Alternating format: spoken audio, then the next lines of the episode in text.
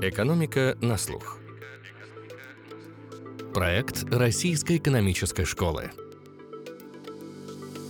Всем привет! Это «Экономика на слух», с вами Филипп Стеркин, я редактор подкаста «Рэш». 12 сезон мы завершаем разговором об итогах года для российской экономики. Их мы подводим с главным экономистом Альфа-банка Натальей Орловой и профессором РЭШ Олегом Шибановым. Как экономика финиширует и что обеспечивает ей то неплохое время, которое она показывает в этом году, что позволяет ей не просто удержаться на плаву, но и расти такими темпами. Бюджетный стимул, ВПК и связанные с ним отрасли, льготные программы, например, ипотеки, макрополитика. Цифры впечатляют, но не прикрывают ли они проблемы, например, на рынке труда, не накапливает ли экономика неэффективность и не придется ли теперь мириться с этой неэффективностью. Конечно, мы поговорим о том, что происходит и будет происходить с инфляцией рублем, о прогнозах в целом, о перспективах экономики и ее болевых точках.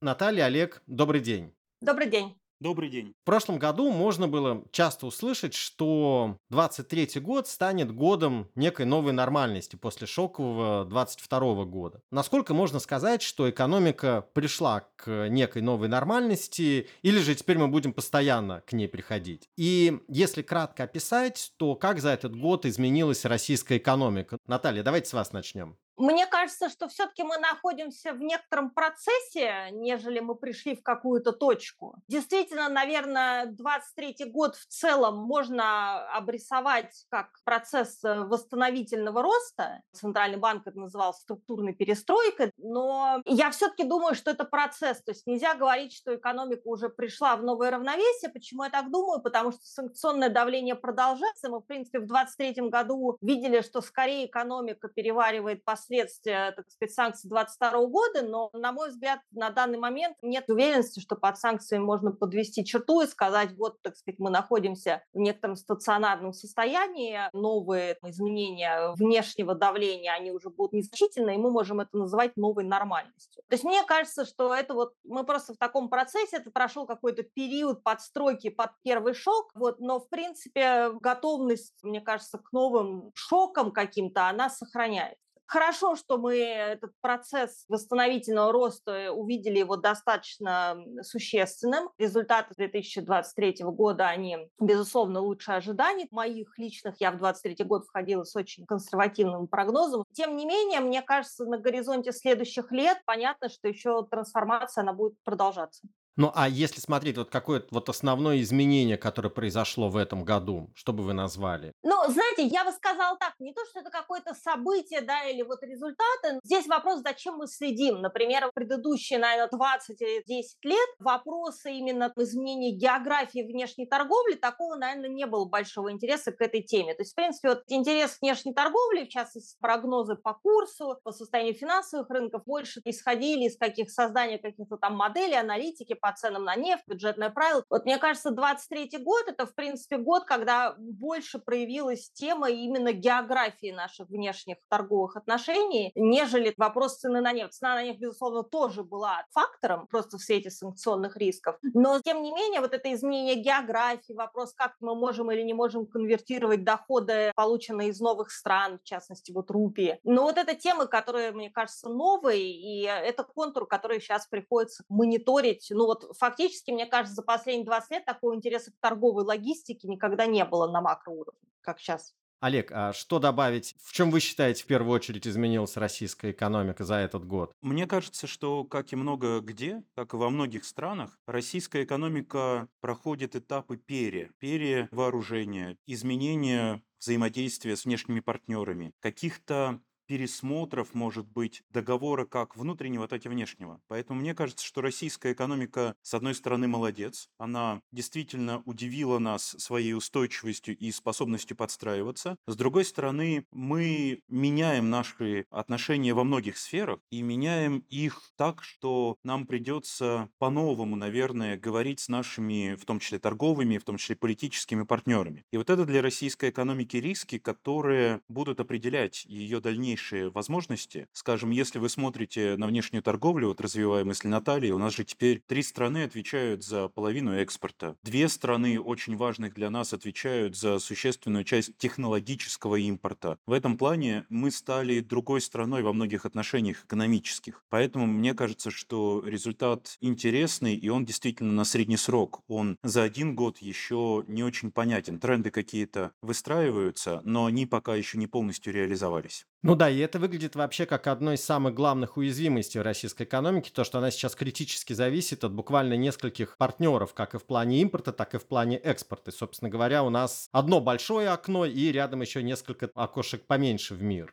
Здесь хотела бы добавить, у нас раньше была зависимость, на самом деле у нас фактически 50% торговли раньше приходилось на ЕС, и приходился тоже приличный кусок, он был растущий, ну, 10-15% в последние, наверное, 5 лет это был Китай, но теперь э, вот немножко с другой стороны, просто разнообразить те цифры, о которых Олег говорил, если смотреть, например, на торговый баланс, у нас 80% профицита приходится на две страны, это Турция и Индия, 50% на Индию и 30-25% на Турцию. У нас раньше тоже была зависимость высокая, но от других стран стран, а сейчас у нас два новых активно растущих партнера, от которых сильно зависит профицит. И эти два партнера, ну, как бы мы их не очень долго знаем. А профицит торговый все-таки для стабильности валюты это исключительно важный фактор, потому что я напомню, что, ну, Россия у нас исторически мы всегда в торговом профиците, профиците текущего счета. Не было лет, когда у нас по году был приток капитала. Но тут, да, у нас были очень плотные связи с Евросоюзом, это был наш основной торговый партнер, но есть два отличия от того, что сейчас. Во-первых, тогда мы все все-таки могли выбирать. Например, мы начинаем сокращать торговлю с Евросоюзом, увеличиваем торговлю с Китаем. А сейчас возможности выбора сузились. Ну и потом Евросоюз, он тоже не монотонен. Это, в общем-то, тоже набор разных стран со своими разными политиками. Это тоже большое отличие. Я бы здесь чуть-чуть возразил, потому что наши новые торговые партнеры тоже не только Азия, и не только Турция, и не только Индия. Мы говорим о том, что мы поставляем в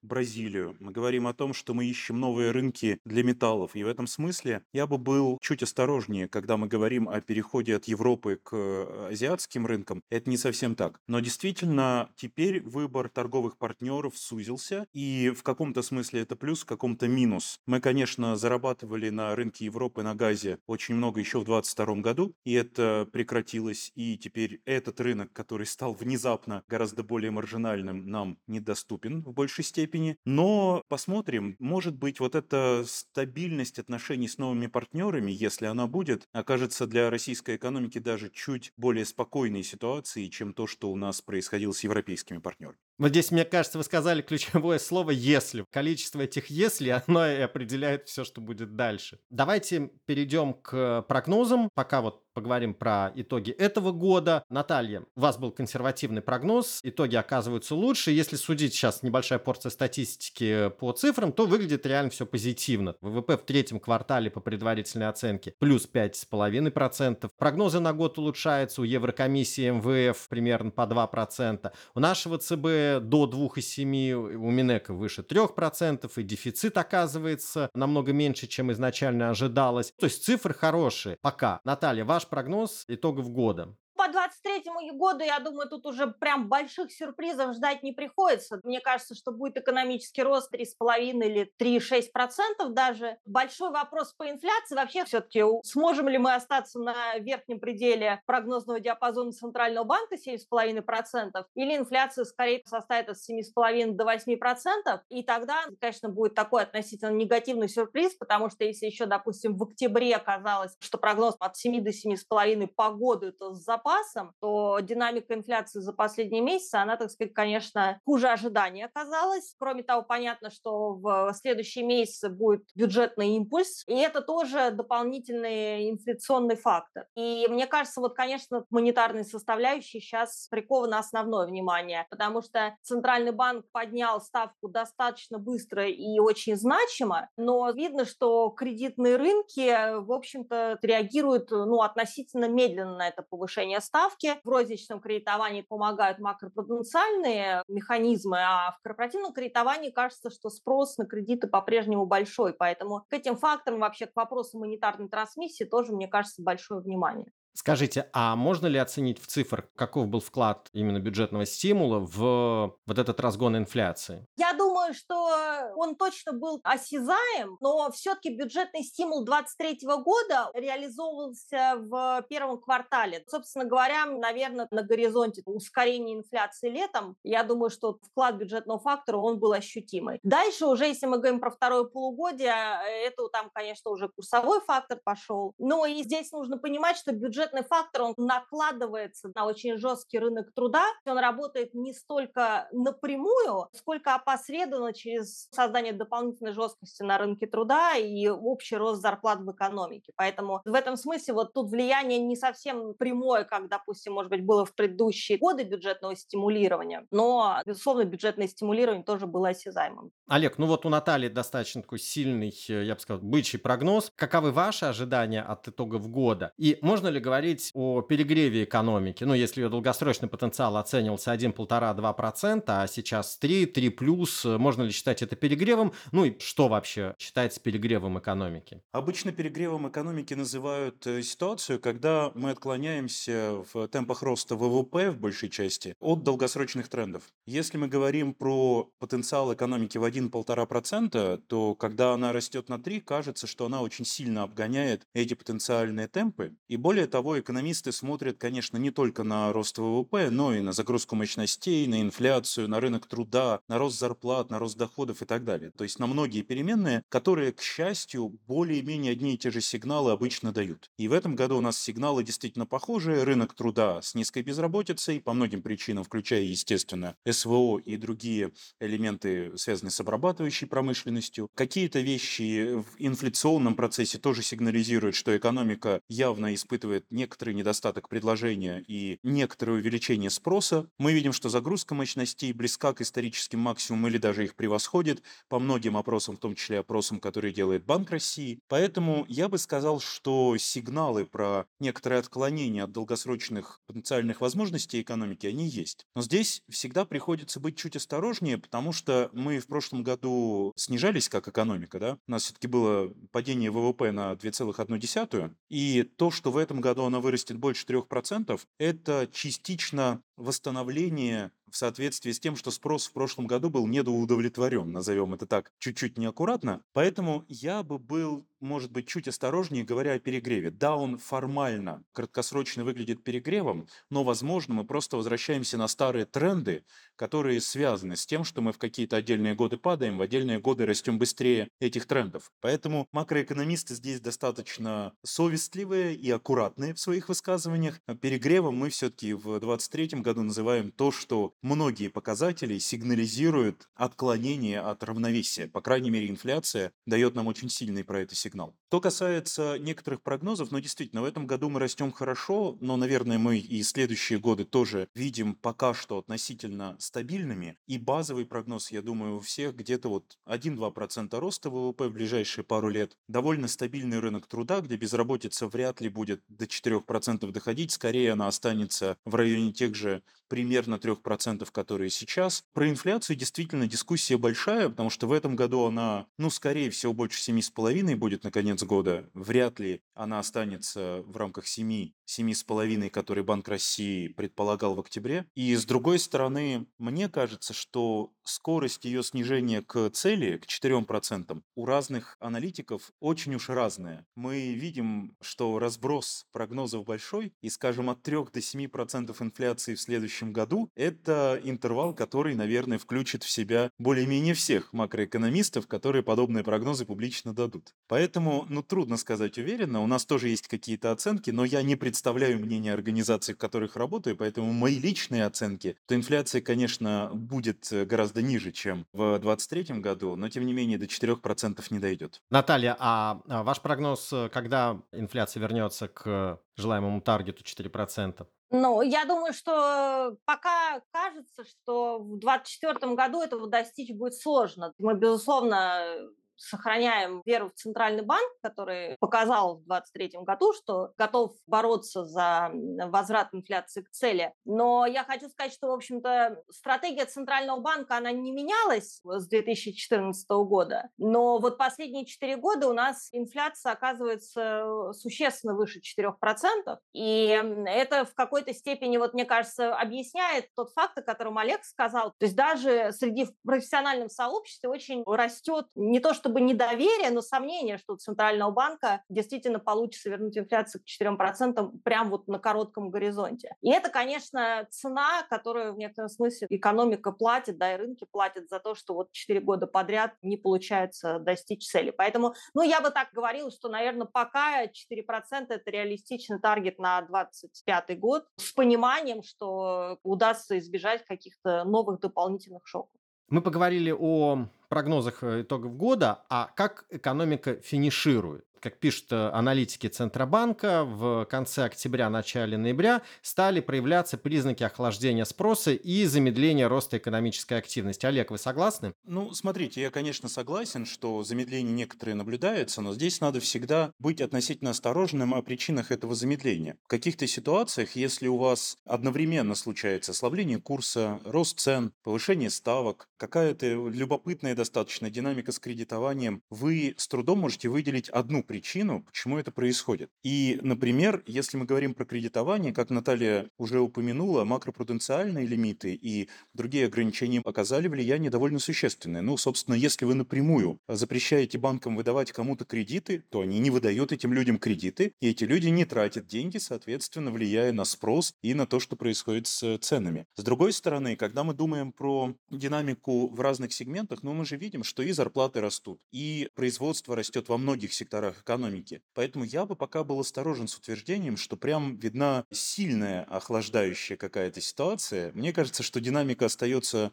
достаточно быстрой, но и опять, даже при кредитовании, если вы думаете про него, вот в потребительских кредитах фактически удалось затормозить выдачи. То есть у вас рост портфеля в четвертом квартале, я не знаю точных цифр, но по моим прикидкам будет достаточно небольшим. Но кредитки зато растут. Растет корпоративное кредитование, потому что компании продолжают быть уверены, что смогут повышать цены, и поэтому продолжают кредитоваться и тратить на то, чтобы расширяться. И поэтому мне кажется, что уверенно заявлять, что охлаждение уже случилось, но по сравнению с темпами третьего квартала, конечно, да. В третьем квартале год к году добавить 5,5% это было существенным результатом. Но если мы думаем про замедление, чтобы был нулевой, например, рост в четвертом квартале, конечно, мы этого не обнаружим. Поэтому пока экономика продолжает э, достаточно хорошо расти. Ну, вообще это логично, поскольку в следующем году мы ждем э, замедления роста, соответственно, в какой-то момент экономика должна начать охлаждаться. Наталья, добавить что-то? Да, я хотела сказать, что, понимаете, сейчас очень трудно простраивать такие траекторные прогнозы, потому что, э, с одной стороны, ну, как Олег сказал, очень много факторов. То есть вроде есть понятный фактор, вот произошло повышение ставки, экономика должна реагировать. Но, значит, с другой стороны, очевидно, что бюджетное стимулирование в следующем году будет играть достаточно активную роль в поддержки, скажем так, экономики, экономического роста. Поэтому у нас на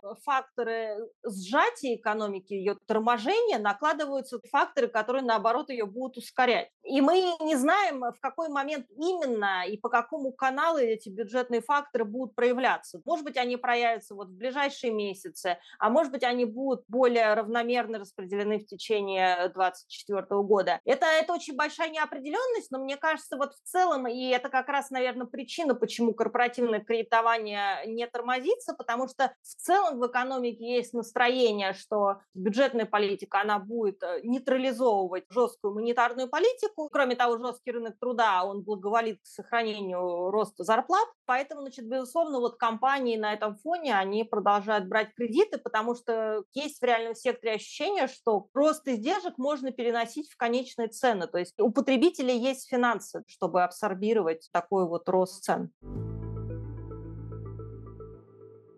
Давайте поговорим как раз о факторах, э, ну, то есть, собственно, о самом интересном. Как вы объясняете такую устойчивость все же и рост экономики? То есть, что позволило экономике выстоять э, вот уже там два года и в этом году показывать хороший рост? Какой вклад вот адаптивности бизнеса, о чем тоже много говорится? Какой вклад роста цен на нефть, госспроса, который через определенные отрасли на всю экономику распространяется, ну, бюджетного стимула? Смотрите, я думаю, что речь не только про 23 год, наверное, нужно как бы зацепить еще 22 год. Безусловно, перестройка внешней торговли – это был такой осязаемый фактор который и не дал в 2022 году экономике сильно сжаться, и поддерживал э, восстановление 2023 года. Это такой вот позитивный сюрприз, я бы сказала, номер один, потому что, ну, можно давать очень большой бюджетный стимул, но э, если внешнеторговых партнеров не будет новых, то, конечно, это ушло бы в инфляцию в большей степени. Бюджетное стимулирование, которое было и в 2022 году, и в 2023 году, по моим оценкам, масштаб бюджетного стимулирования в эти два года года, он сопоставим с бюджетным стимулом, который был в, во время ковида и в 2008 году. Я думаю, что это, безусловно, тоже дало поддержку, но это все-таки фактор более временный, потому что не факт, что на длинном горизонте у нас бюджетная политика останется такой стимулирующей. Самое главное, конечно, ее ну, эффективность, она на длинном горизонте точно будет не очень большой. Поэтому в целом я бы так их ранжировала. И, честно говоря, наверное, вот это два ключевых момента. Олег, а что вы скажете про факторы? Тут я хочу добавить, Наталья, а потом я тоже хотел бы услышать ваш ответ еще. Каким был вклад э, ВПК? Потому что мы видим, что производство в отраслях, которые с ВПК связаны, растет быстрее, чем в других отраслях обрабатывающей промышленности. Вот э, по расчетам э, Института развивающихся экономик Банка Финляндии в январе-сентябре 2023 года около 60% роста промпроизводства пришлось на эти отрасли. И вместе со стройкой они обеспечивают восстановление ВВП. На них пришлось около 40% роста ВВП в первом полугодии по разным оценкам в третьем квартале около трети. Олег. Смотрите, я про факторы бы еще чуть-чуть добавил, да, что я совершенно согласен, вот эти два измерения, внешняя торговля, что происходит с рынками, и внутренняя макрополитика, что вы не делаете глупостей, извините за это, может быть, не самое удачное слово, это же, собственно, описание почти всех кейсов санкционных стран. Вы смотрите на Иран, на ЮАР, на Судан, на многие другие страны, и главным фактором того, что они были неуспешны под этими санкциями, являлась внутренняя макрополитика, когда вы, например, отменяете центральный банк или приказываете ему что делать, что-то неправильное с валютными курсами начинаете устраивать, госрасходы тратите только на какие-то крайне неэффективные вещи и так далее. У нас пока получается этого избежать, и я думаю, и в дальнейшем макросреда будет способствовать э, тому, что стабильность будет гораздо выше, чем во многих из этих стран. Но что касается истории вот с дальнейшей динамикой, понимаете, здесь есть маленький важный момент, что тройка, обработка и все остальное, безусловно, драйверы, но это растекается по экономике. То есть, когда вы думаете, происходит ли концентрация, как условно в Советском Союзе, давайте вот такой уж совсем экстремальный пример возьмем, правда ли все деньги тратятся на ВПК, условно, там получается добавленная стоимость, а остальные отрасли прозябают? Совершенно нет. У нас развиваются, как неудивительно, разные направления от потребительских рынков до внешней торговли. И мы увидели, что бизнес, особенно некоторый, российский, с большим удовольствием воспринял уход э, иностранных конкурентов. И вот здесь, мне кажется, элементом того, что дальше будет происходить с российской экономикой, окажется, насколько эффективно мы сможем все эти замещения сделать. И вот этот вопрос, насколько мы продолжим оставаться относительно эффективными, он завязан в том числе на политику государства, на макрополитику, которую делает Минфин и Центральный банк. И вот здесь у меня, честно говоря, очень хорошие ожидания. Я как раз считаю, что многие вещи, которые уже объявлены и которые будут в дальнейшем делаться, они вполне эффективны, и они будут помогать, в том числе через инфраструктуру, через какие-то госсубсидии и госльготные программы, несмотря на то, что кому-то кажутся они, может быть, не самыми лучшими, все равно будут продолжать положительно влиять на экономику. Вы знаете, я здесь хотела добавить, мне кажется, момент, конечно, еще важный, это стоимость э, рабочей силы. Ну, мы знаем, что, например, там успех экономики Китая последние 30 лет, он в значительной степени определялся, так сказать, тем, что Китай выходил на там, внешние рынки, пользуясь дешевизной своей рабочей силы. Потом в процессе подорожания рабочей силы, конечно, конкурентное преимущество исчезает. У нас, к сожалению, вот этого позитивного фактора поддержки сейчас нет. Ну, вот мы уже упоминали в начале беседы безработицы на историческом минимуме, очень быстрый рост зарплат, по-моему, у нас 9 месяцев или 10 месяцев 13%, чуть больше 13% в номинальном выражении, 7% в реальном даже больше. Это все хорошие факторы поддержки финансового положения домохозяйств краткосрочно, но нужно понимать, что обратная сторона быстрого роста зарплат – это меньшая конкурентоспособность компании. И, конечно, сейчас в моменте, пока экономика перестраивается, логистика дорогая, то есть импорт э, трудно вести, эти факторы не очень заметны. Но если будет происходить какое-то там удешевление логистики, то, конечно, здесь вот, мне кажется, вопрос конкурентоспособности, он будет выходить на первый план.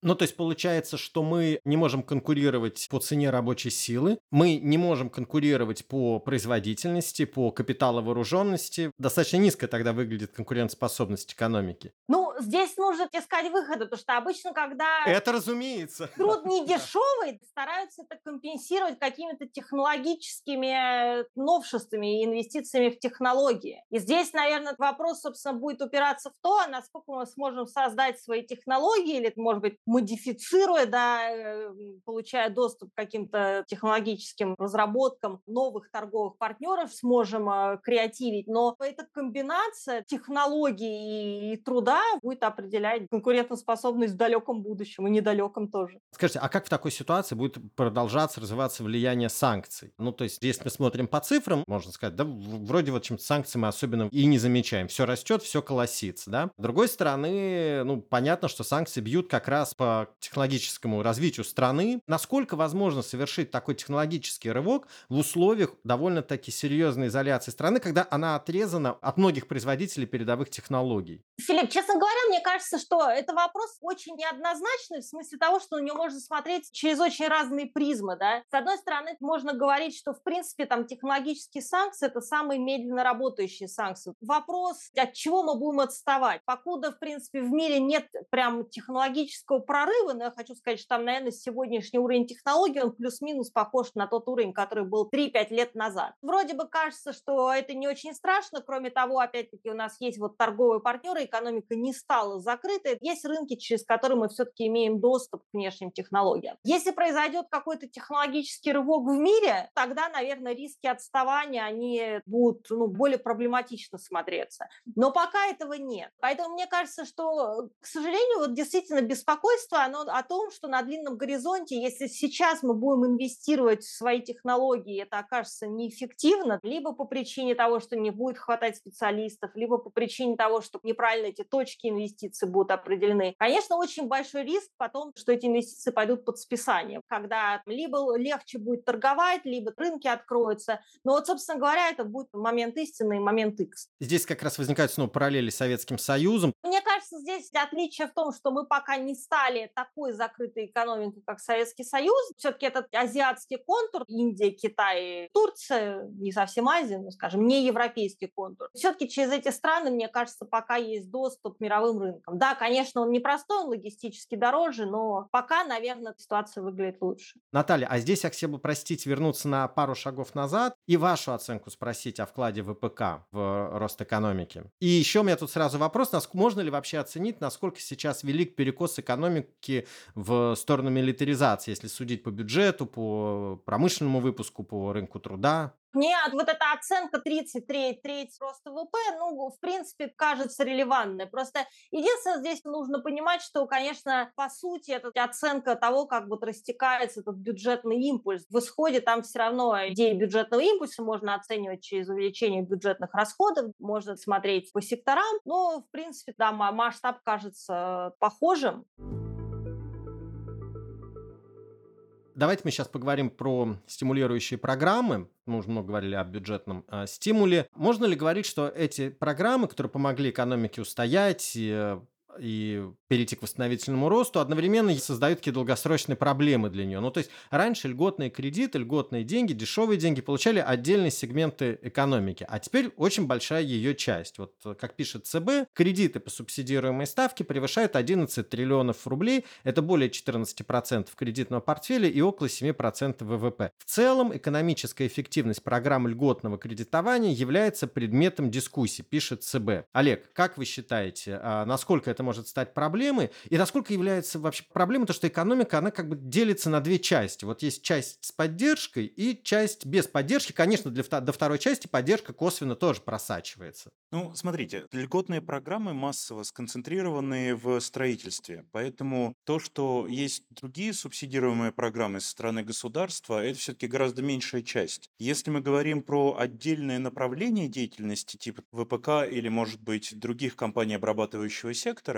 там случается, но очень э, все-таки незначительно на фоне самой ипотеки. Если мы говорим про льготные программы по ипотеке, то здесь стоит очень много вопросов, насколько для государственной политики это важно или нет. Мне кажется, что, опять же, для тех процессов, которые мы видели после 2020 года и того, как люди инвестировали в стройку, мне кажется очень полезным то, что эти программы в итоге достигли. И доступность жилья можно очень по-разному оценивать, но она сейчас, конечно, находится на гораздо более высоком уровне, в том числе из-за предложения, которое сильно расширилось в последние годы. Насколько ее надо продлять или не продлять, это очень хороший вопрос на фоне демографических процессов, того, что у нас постепенно взрослеет население, на фоне того, что, условно, молодые семьи, многие уже сделали то, что хотели и купили свою первичку, и теперь э, для других, наверное, постепенно эти программы будут сжиматься. Мы уже слышали об этом от правительства, что и объемы ипотечного кредитования, и первоначальный взнос будут меняться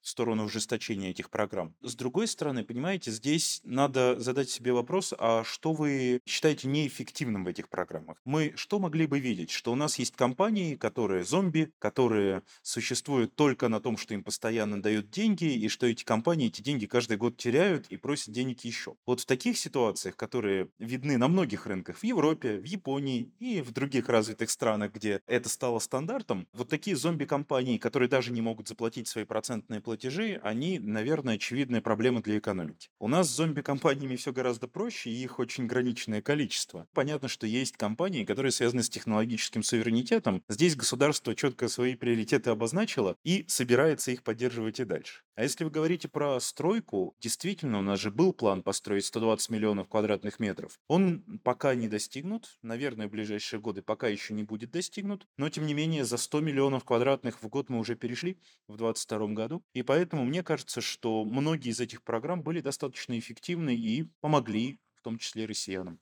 Наталья, а что вы скажете об эффективности на таких длинных отрезках э, льготных программ? И можно ли сказать, что вот та часть экономики, которая живет без льготных программ, некоторым образом платит за то, что живет с льготами? Вы знаете, как говорится, что э, за налоговые льготы платят э, повышением налогов. И можно ли сказать, что и 16% ставка – это тоже некоторым образом плата экономики в целом за льготные программы? Мне кажется, здесь все-таки надо разделить темы. Я с Олегом вот совершенно согласна, что в основном тема льготных программ – это в первую очередь тема э, льготного ипотечного кредитования. Мне кажется, это было стратегическое решение государства, что мы действительно, это как там помощь многодетным семьям через мат-капитал, повышение обеспеченности жильем. Это, в принципе, в социальном смысле очень ну, хорошая цель. Это стратегия, которая позволяла с максимальным мультипликатором, выдавая деньги в экономику, экономику, поддерживать экономический рост, тем более, что у нас кредитный рычаг населения был небольшой, поэтому в целом, мне кажется, эти программы они хорошо работали. Сейчас я думаю, что действительно просто объем этого рынка стал исчерпываться, это видно по проникновению ипотеки в таких более молодых э, возрастах заемщиков, возрастах от 18 до 30 лет, если, допустим, в 2021 году проникновение было минимальным, то сейчас это уже цифры сопоставимые с проникновением в чуть более старших возрастах возрастах. Поэтому ну, в какой-то степени можно говорить о том, что да, потенциал дальнейшего роста в этом сегменте, он исчерпан, поэтому правительство совершенно резонно задумывается о том, чтобы программы ипотечного кредитования сворачивать. И в этом смысле, мне кажется, вот динамика цен,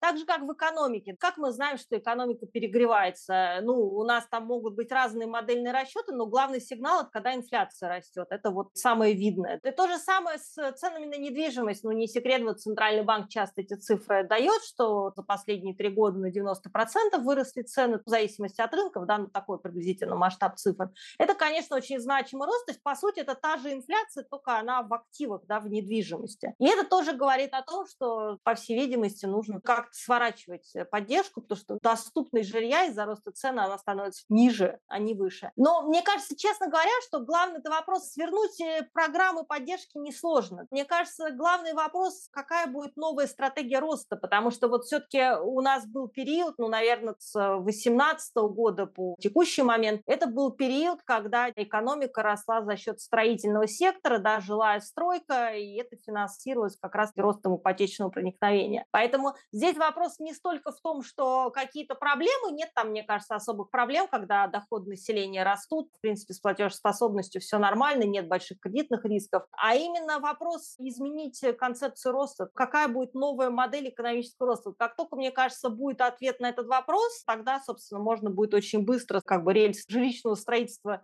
ипотеки переходить, так сказать, на что-то новое. А какой может быть эта модель? В идеале, до этого, собственно, обсуждалась эта тема, это была попытка поддерживать экспортно ориентированные несырьевые сектора. Но история была в том, что мы создаем внутренний источник роста, это как бы ипотека слэш жилая стройка, и мы стараемся выходить по мере возможности на внешние рынки уже не в качестве сырьевого экспортера, а в качестве каких-то альтернативных сегментов. Но сейчас, конечно, с одной стороны, это усложнилось, потому что конкурировать, конечно, в Китае и в Индии крайне сложно. Но, может быть, с другой стороны, мир стал чуть более дезинтегрированный в целом. Это глобализация – это общая ситуация. Поэтому, ну, может быть, будут какие-то окна.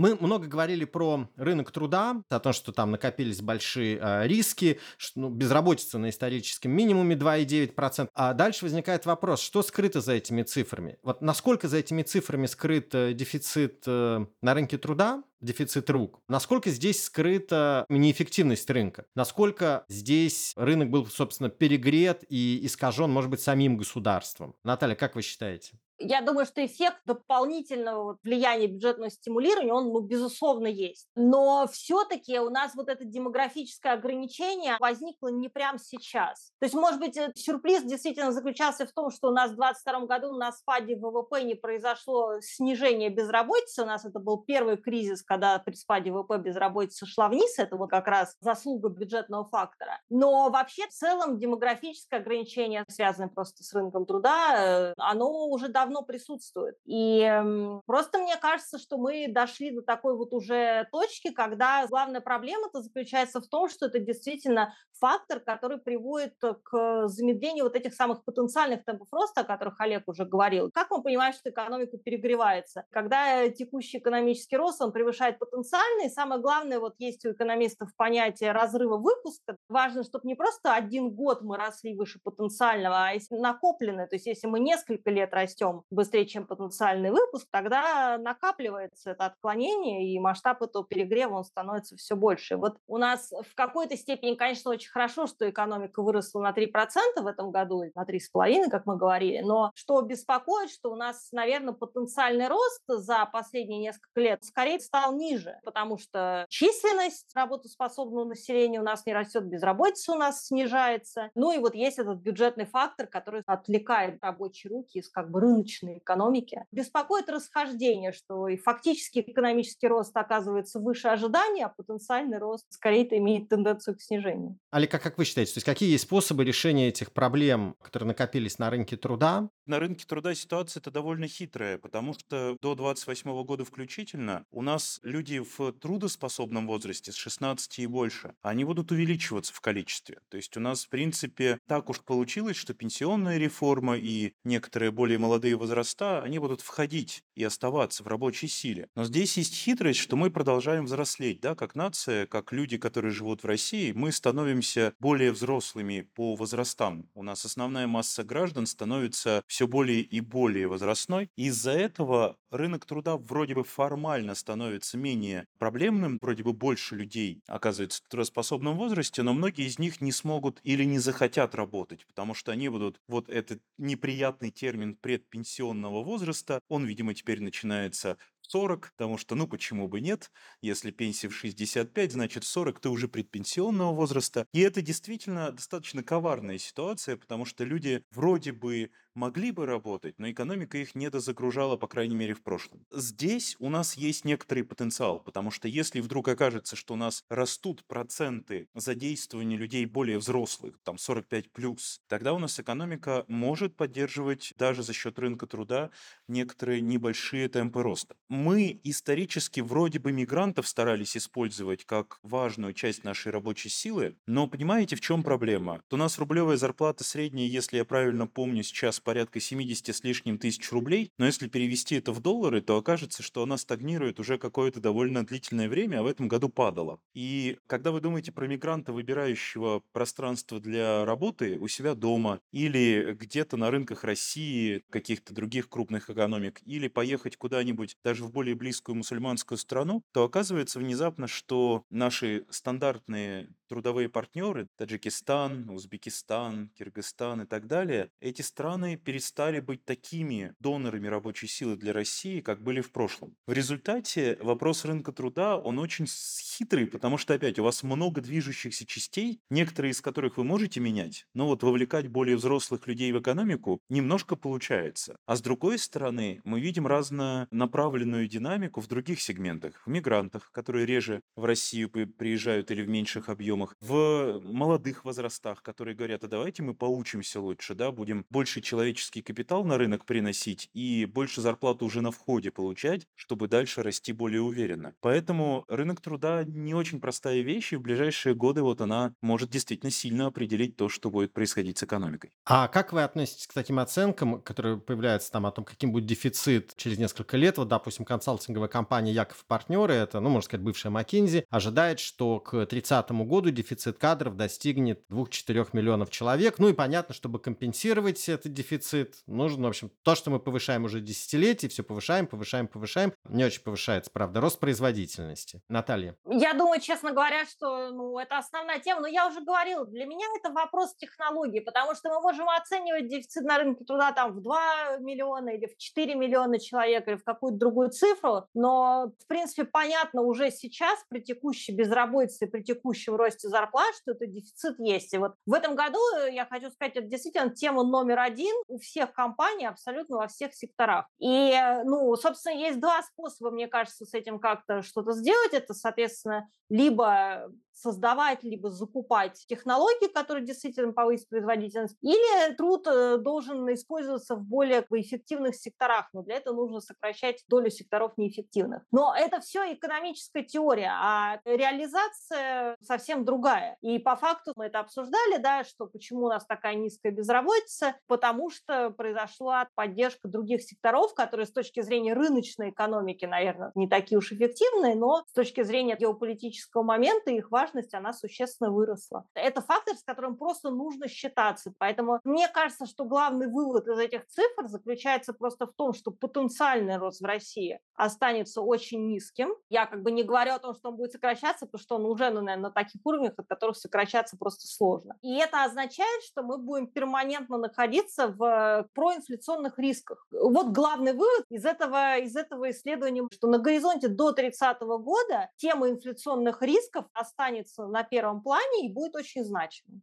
Тут еще возникает такой момент, ведь выходить из неэффективности, выходить из менее производительных секторов, чтобы ресурсы переходили в другие сектора, это очень сложно политически, это очень болезненный процесс, потому что в какой-то момент может начать расти безработица, есть лоббисты, которые уже, они и так были сильны, они еще усилятся, и свернуть это очень сложно. Это, знаете, вот опять же, как там раздавать налоговые льготы легко, забирать их сложно, поднимать импортные пошлины легко, снижать импортные пошлины намного сложнее. Выход отсюда отсюда будет наталкиваться на огромное количество препятствий. Филипп, мне кажется, с этим трудно поспорить, но пока, мне кажется, вопрос даже не стоит в такой плоскости. Поэтому, собственно говоря, вот все эти исследования, которые публикуются, наверное, основная роль может быть полезна в том, чтобы просто дальше не усугублять ситуацию. Мы пока не находимся в какой-то точке разворота, когда мы думаем, а как бы нам снизить долю неэффективных секторов. Мы скорее находимся в состоянии, когда нерыночная часть экономики, она увеличивается, и, безусловно, безусловно, это является определенным стрессовым фактором для рыночной части.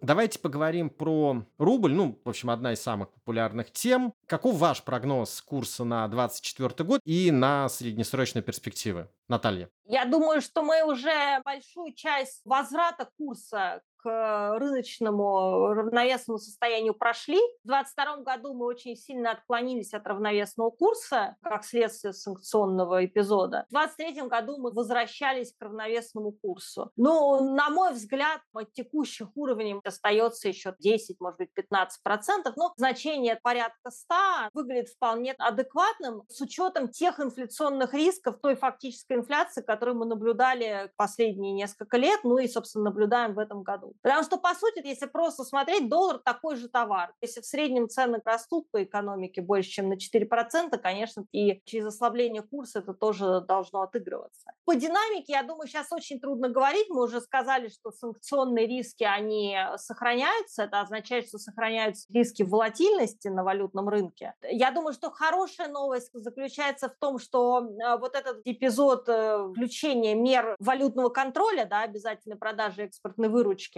привел, по всей видимости, к большей прозрачности экспортных доходов. Ну, во всяком случае, если вот сейчас вы посмотрите на статистику Центрального банка последние месяцы, там неожиданно, при том, что цены на нефть никакого у нас прорыва не показали, объемы экспорта ничем там не удивляли особенно, но у нас увеличились объемы экспортных доходов за последние два месяца, октябрь-ноябрь, а, увеличились продажи валюты экспортерами. И мне кажется, что вот роль этих ограничений заключалась в том, чтобы пролить больше света на экспортные доходы крупнейших компаний, и, значит, в принципе, ну, это будет обеспечивать определенную поддержку курса. Но, наверное, фактор, который меня беспокоит, если говорить про валютный рынок и про прогноз, заключается в том, что у нас сейчас валютные сбережения населения и компаний, это валютные средства на счетах в банках, они находятся, в общем-то, на минимальных значениях. Ну, все-таки понятно, что в условиях инфляции есть постоянный поиск вот инструментов, защищающих от инфляции. И, конечно, вполне возможен момент, когда, ну и, собственно, это видно уже по статистике, у нас население последние два месяца наращивает объем покупки валюты. Больше валюты стали покупать и э, нерезиденты дружественных стран. Поэтому я бы сказала, факт девалютизации, который происходила в предыдущие два года, скорее сейчас настораживает, потому что вполне возможно, что при закрытых внешних рынках, то есть невозможность инвестировать в зарубежные акции, к чему уже, в общем-то, возникла привычка у определенного доли инвесторов, конечно, валюта, она будет рассматриваться как возможный инструмент инвестиций. Поэтому в целом целом я ждала бы, что следующий год, конечно, может быть достаточно волатильным, но, опять, вот с точки зрения траекторного движения курса я не считаю, что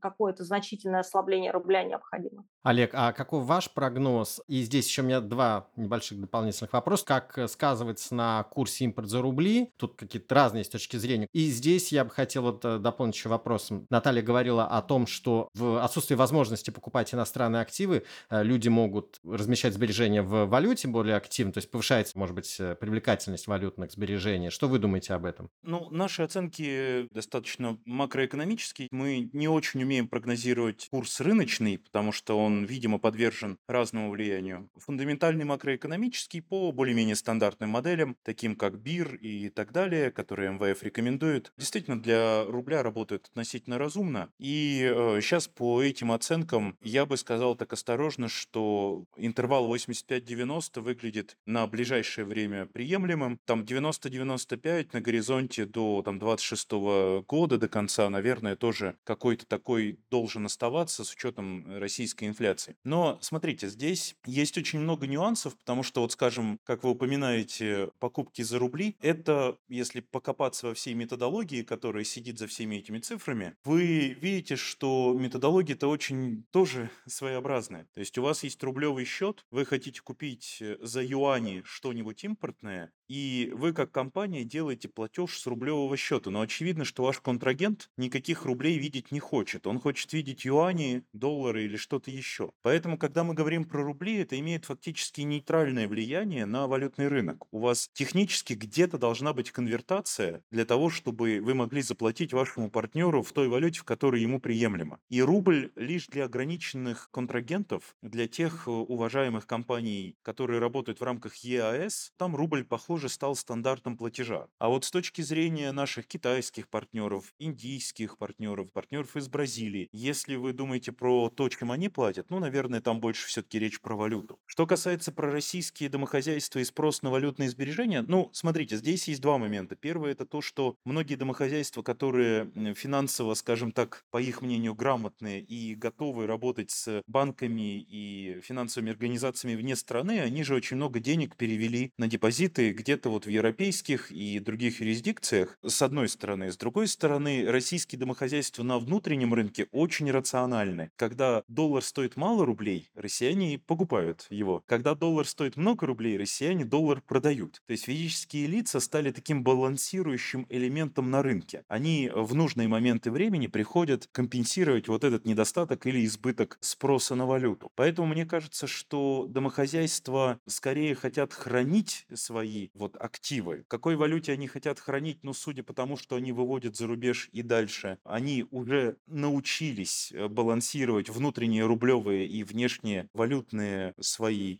сбережения. Ну и с другой стороны, насколько это долго продлится с учетом тех действий, которые европейские регуляторы продолжают предпринимать, и насколько долго россияне даже с маленькими депозитами смогут их сохранять в европейской юрисдикции, это очень-очень хороший вопрос. Потому что мы уже видели заморозку не только для государства или компаний, но и для физических лиц. Подождем, посмотрим. Мне кажется, что россияне с такими высокими ставками в рубле, как сейчас, более склонны к рублевым сбережениям, чем к валютным. Ну а как же тогда географическая диверсификация инвестиций? Ну вот как раз э, покупка валюты – это способ географической такой диверсификации моих инвестиций. Во что тогда еще?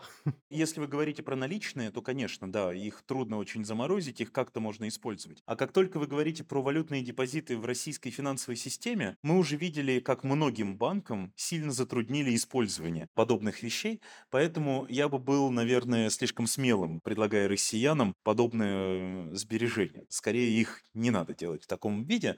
Э, вы совершенно правы, что когда мы говорим про вывод средств валютных за рубеж нашими физическими лицами, то это один из способов хранения сбережений. Но опять же, я подчеркну, инфраструктурные риски никто не отменял. А если поговорить в более общем про валютный курс, недавно вышла серия исследований экспертов МВФ, в которых они анализировали возможность э, сочетания валютных интервенций и таргетирования инфляции. И в одном из исследований они пишут, что эмпирические данные подтверждают эффективность валютных интервенций, если они направлены на устранение перекосов короткого цикла, но не среднего или длительного, и если они осуществляются ну, с учетом ситуации с инфляцией. То есть вмешиваться для уменьшения перекосов перекосов курса, которые вызваны долгосрочными макроэкономическими факторами, не нужно. Но, тем не менее, вмешательство возможно, и оно может быть эффективным. И, кроме того, они еще пишут, что регулярные вмешательства более эффективны, чем разовые, и, как правило, продажи эффективнее, чем покупки. Что вы скажете об этих выводах и насколько российская практика сочетается с ними, Наталья?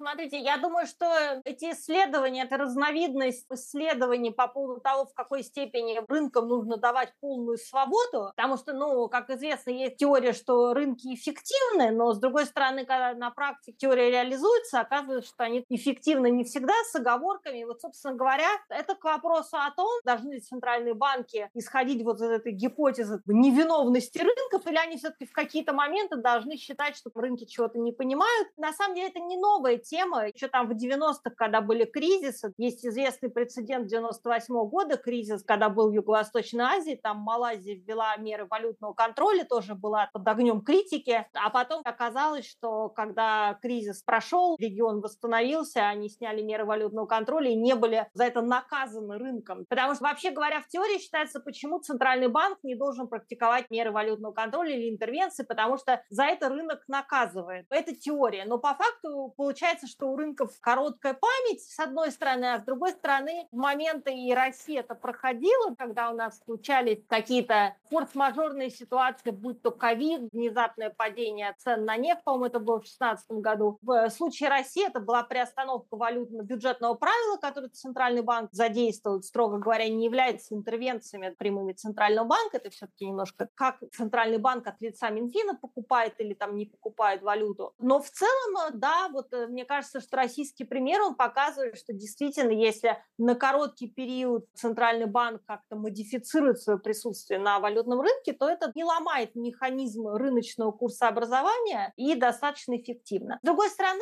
все равно здесь есть субъективная оценка регулятора, и хорошо, это случай у нас профессионального Центрального банка, очень профессиональная команда. И, в принципе, как я уже сказала, есть такие прецеденты в других странах. Но все равно всегда, мне кажется, любым таким прямым вот решениям проводить, не проводить интервенции, все-таки рынки относятся с осторожностью. Поэтому я не думаю, что это означает, что у центральных банков вот такой карт-бланш на проведение интервенции, да, вот в случае этих статей, о которых мы говорим. Это некоторая гипотеза. В случае России это работало хорошо. Олег? Когда вы думаете про таргетирование инфляции и его сочетание с интервенциями, вы все время упираетесь в вопрос того, что является причиной, что следствием. Как это экономисты называют э, вопросы эндогенности. Дело в том, что российский пример немножко хитрый. Опять, у нас формально таргетирование инфляции начинается скорее с 2015 года, и до этого нельзя говорить, э, что оно присутствовало, и как бы мы можем какие-то выводы из своего кейса сделать. Но, к сожалению, по поводу интервенций стабильного или нестабильного курса, российский пример довольно много показал. Вот у нас был 2009 год, когда мы старались придерживаться политики почти фиксированного курса. Это не так, он все равно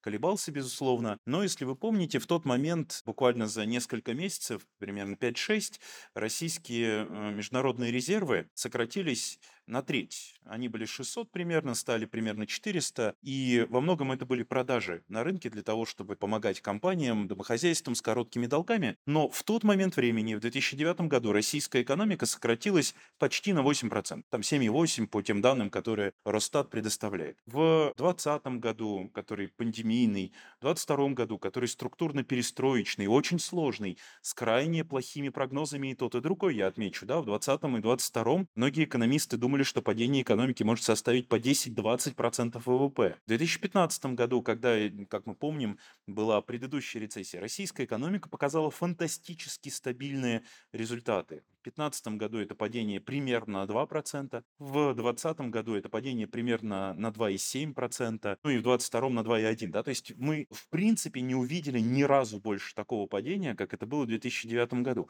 Опять, по миллиону, казалось бы, причин, но вообще-то состояние внешних рынков, режимов, которые показывали финансовые организации международное взаимодействие с Россией и так далее, и так далее, были во многом-то похожи. Ограничение на движение капитала вводилось только в 2022 году, и тоже что-то помогло сделать, наверное, но мы каждый раз видели, что российская экономика при плавающем курсе чувствует себя гораздо комфортнее с точки зрения экономических реалий, чем при курсе почти фиксированном с интервенциями. И поэтому, когда мы говорим про подобные исследования, вот я как бы с литературой, к счастью или к сожалению, знаком, она умудряется каждые пять лет делать поворот. Причем поворот на 37 градусов, на 45 градусов. Потом она в прыжке в 3D какой-то делает поворот и в итоге возвращается куда-то на очень непонятные рельсы. Вы каждый раз пересматриваете свои выводы, когда очередная группа приятных, умных людей садится писать э, подобные исследования. И это почему? А потому что у нас нет твердого знания механизма. У нас есть какие-то корреляции, какие-то интересные выводы из данных, которые у нас доступны вроде бы, но мы не можем сделать однозначного вывода. Поэтому, к сожалению, мои выводы из подобной литературы достаточно осторожны. Возможно, интервенции на что-то влияют, возможно, их надо делать иногда, но у нас абсолютно нет готового рецепта,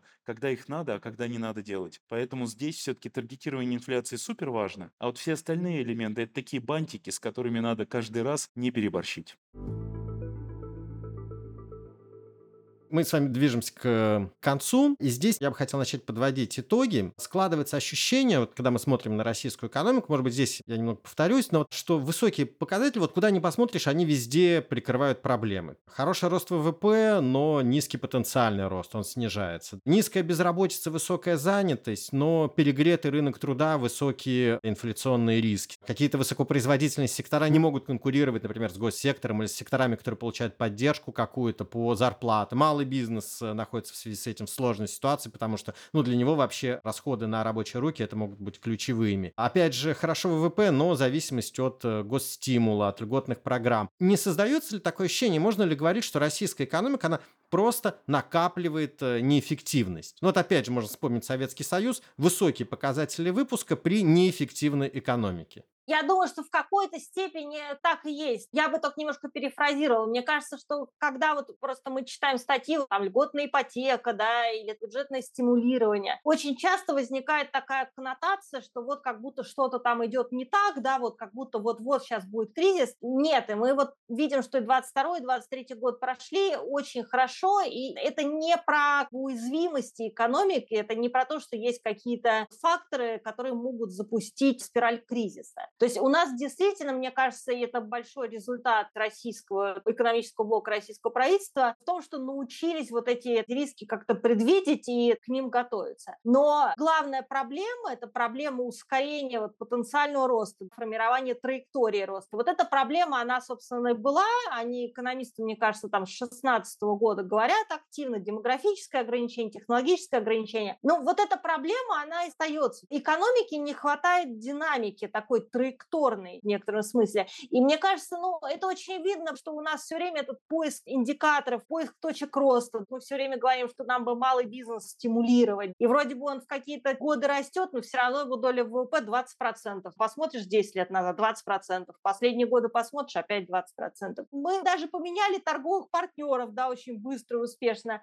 а все равно как бы внутренняя структура, она как будто не меняется. Мне кажется, это вот действительно проблема, ну, вы можете говорить об эффективности, но мне кажется, вообще это проблема поиска траектории, формирования траекторного роста более быстро, чем сейчас. Ну да, да, да, экономика, может быть, она закрывает свои уязвимости, но это не обязательно означает, что вырастает ее эффективность этой экономики. На самом деле, когда у вас есть часть неэффективная, вот это как неэффективные предприятия, да, в принципе, это хорошо, потому что вы можете где-то повысить эффективность, это ваш резерв в какой-то степени. Просто здесь вопрос, что нужна идея, почему у нас с этими неэффективностями ничего не происходит, потому что нету понятной идеи, куда мы как экономика можем двинуться. То есть, вообще говоря, когда ведь мы говорим про экономику, конечно, в какой-то степени мы, как экономисты, подразумеваем, как экономика может строиться вот в глобальный мир, где это ниша, в которую мы могли бы идентифицировать, туда успешно встроиться и в этой нише стать таким эффективным игроком глобального мира. Вот это, собственно говоря, поиск ниши да, своей. Олег, что вы скажете? Можно ли говорить, повторю свой вопрос, о том, что экономика некоторым образом накапливает э, неэффективность? Ну, здесь уже с учетом того, что говорил Наталья, да, конечно, мы согласны с тем, что многие уязвимости закрыты.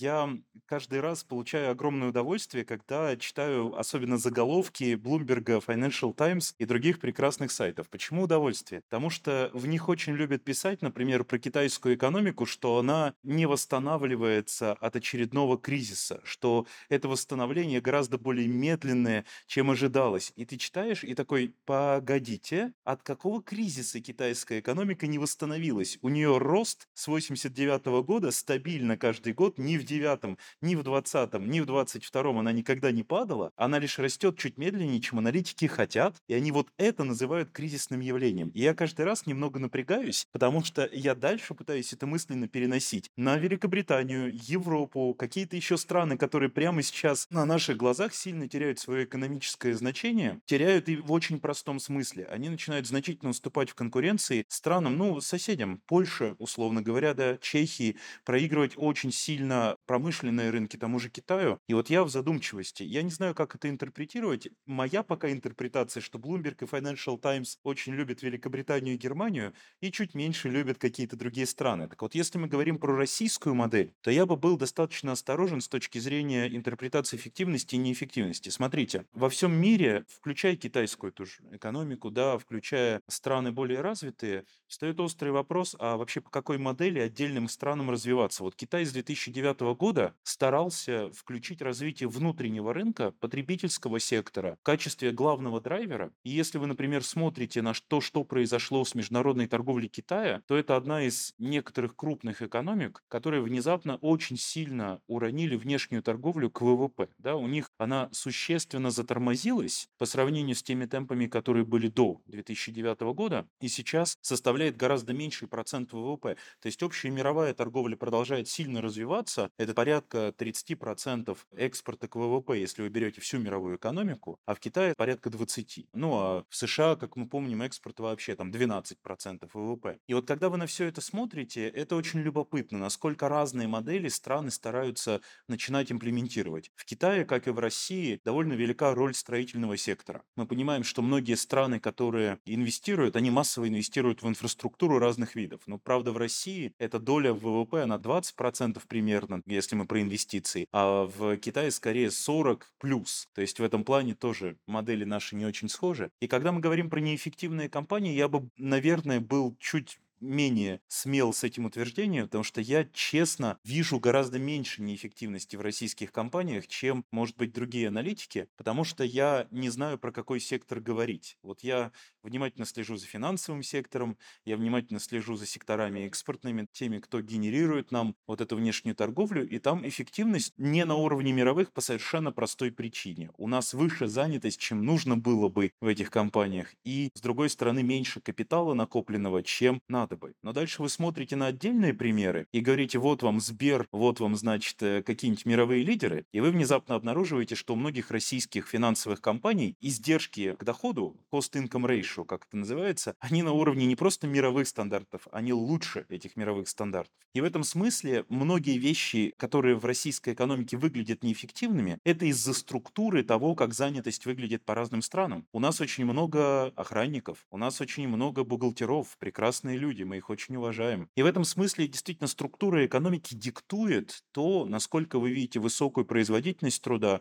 и насколько вы видите рост этой производительности труда. Она меняется, эта структура в России, и постепенно производительность труда улучшается, а в некоторых отраслях она на миров... уровне мировых стандартов. Поэтому мне все время хочется анализировать по секторам, чтобы говорить чуть более аккуратно, не на уровне всей экономики, а может быть на уровне отдельных направлений. И мне лично кажется, что за исключением некоторых секторов, секторов, я не хочу поименно, но действительно, в том числе некоторые стройки, у нас многие другие вещи выглядят вполне себе растущими, и производительность в них продолжит развиваться. Поэтому мне кажется, что ну, мы просто перешли к другому образу жизни. В нулевые мы очень быстро росли по миллиону причин. Из-за накопления капитала или из-за роста численности, в том числе экономически активного населения. А теперь эти источники во многом ушли, и дальнейший рост действительно связан будет с тем, насколько мы технологии сможем или не сможем продолжать использовать. И, в общем, это нормально. Мы перешли к новой модели. Да, но вот есть большое отличие. Здесь, знаете, у меня будет тоже такое небольшое отступление лирическое, китайское отступление. Вот и про Россию тут тоже можно поговорить. Да, был бурный рост в нулевые годы, но мы не перешли в категорию богатых стран. И то же самое и Китай. По доходу на душу населения, ну, если брать, например, классификацию Всемирного банка, Китай так и не перешел в категорию тех стран, о которых вы говорили, Великобритания или Германия. То есть речь же говорят об этом, о том, что страна, она не перешла в клуб богатых стран и уже не растет прежними темпами. Плюс есть определенные риски, ну, в строительном секторе в том же. Смотрите, а здесь история не терпит сослагательного наклонения. Да, не перешли, это не означает, что не перейдет, но каждый раз приходится вот слова неэффективные как-то расшифровывать, потому что кто Да, не согласен. Конкретные компании финансового сектора, они очень хороши. У нас мало инфраструктуры, да, совершенно верно, у нас ее мало, и она явно мешает многим вещам в бизнесе состояться. Значит, ее нужно больше, значит, ее будут пытаться строить. Вы думаете про какие-то вещи, связанные с влиянием человеческого капитала на то, что страна может делать? Ну, значит, нам нужен человеческий капитал в большем объеме. Здесь очень много вопросов, о которые спотыкались, безусловно, страны в прошлом и продолжат спотыкаться. Мне лично честно кажется, что у России пока еще все-таки нет предопределенности. Что вот эта вот история, что долгосрочный рост на следующие 20 лет гарантированно будет низким. Поэтому, не знаю, меня больше всего заботит, я повторюсь, то, что произойдет с технологиями, то, как мы будем иметь к ним доступ. Если он будет, тогда шансы у России неплохие. Наталья, Олег, спасибо вам большое. Как поется в одной песне, суровые годы уходят, за ними другие приходят, они будут тоже трудны. Российская экономика находится в зоне повышенной турбулентности вот уже 30 с лишним лет. За 15 лет она пережила 4 полноценных кризиса. Это много даже по меркам в целом нестабильной мировой экономики. Чем закончится этот, пока неизвестно, и вряд ли мы получим ответ в 2024 году. Можно сказать, что экономика неплохо справляется с вызовами и кризисами, доказывая свою адаптивность и крепость выстроенных редутов. А можно сказать, что каждый из этих шоков становится вычетом из развития, роста благосостояния, оборачивается потерянными годами и долгосрочной неэффективностью. Многие из этих проблем мы обсуждали в декабре на просветительских днях РЭШ. Ссылки на записи бесед с известными экономистами и представителями Центробанка будут на портале РЭШ Гуру. Там же вы найдете и все записи нашего подкаста, тезисы к ним и еще много материалов об экономике, финансах и образовании. А мы завершаем 12 сезон. Рэш и команда нашего подкаста поздравляют вас с наступающим Новым годом и желают вам, чтобы он не был суровым. И хочу поблагодарить и отдельно поздравить всех, кто работает над нашими выпусками. Немного отдохнем и займемся новым 13 сезоном. И надеюсь, что когда мы будем подводить итоги 2024 года, они будут позитивными не только в цифрах роста ВВП. До встречи в новом году в экономике на слух.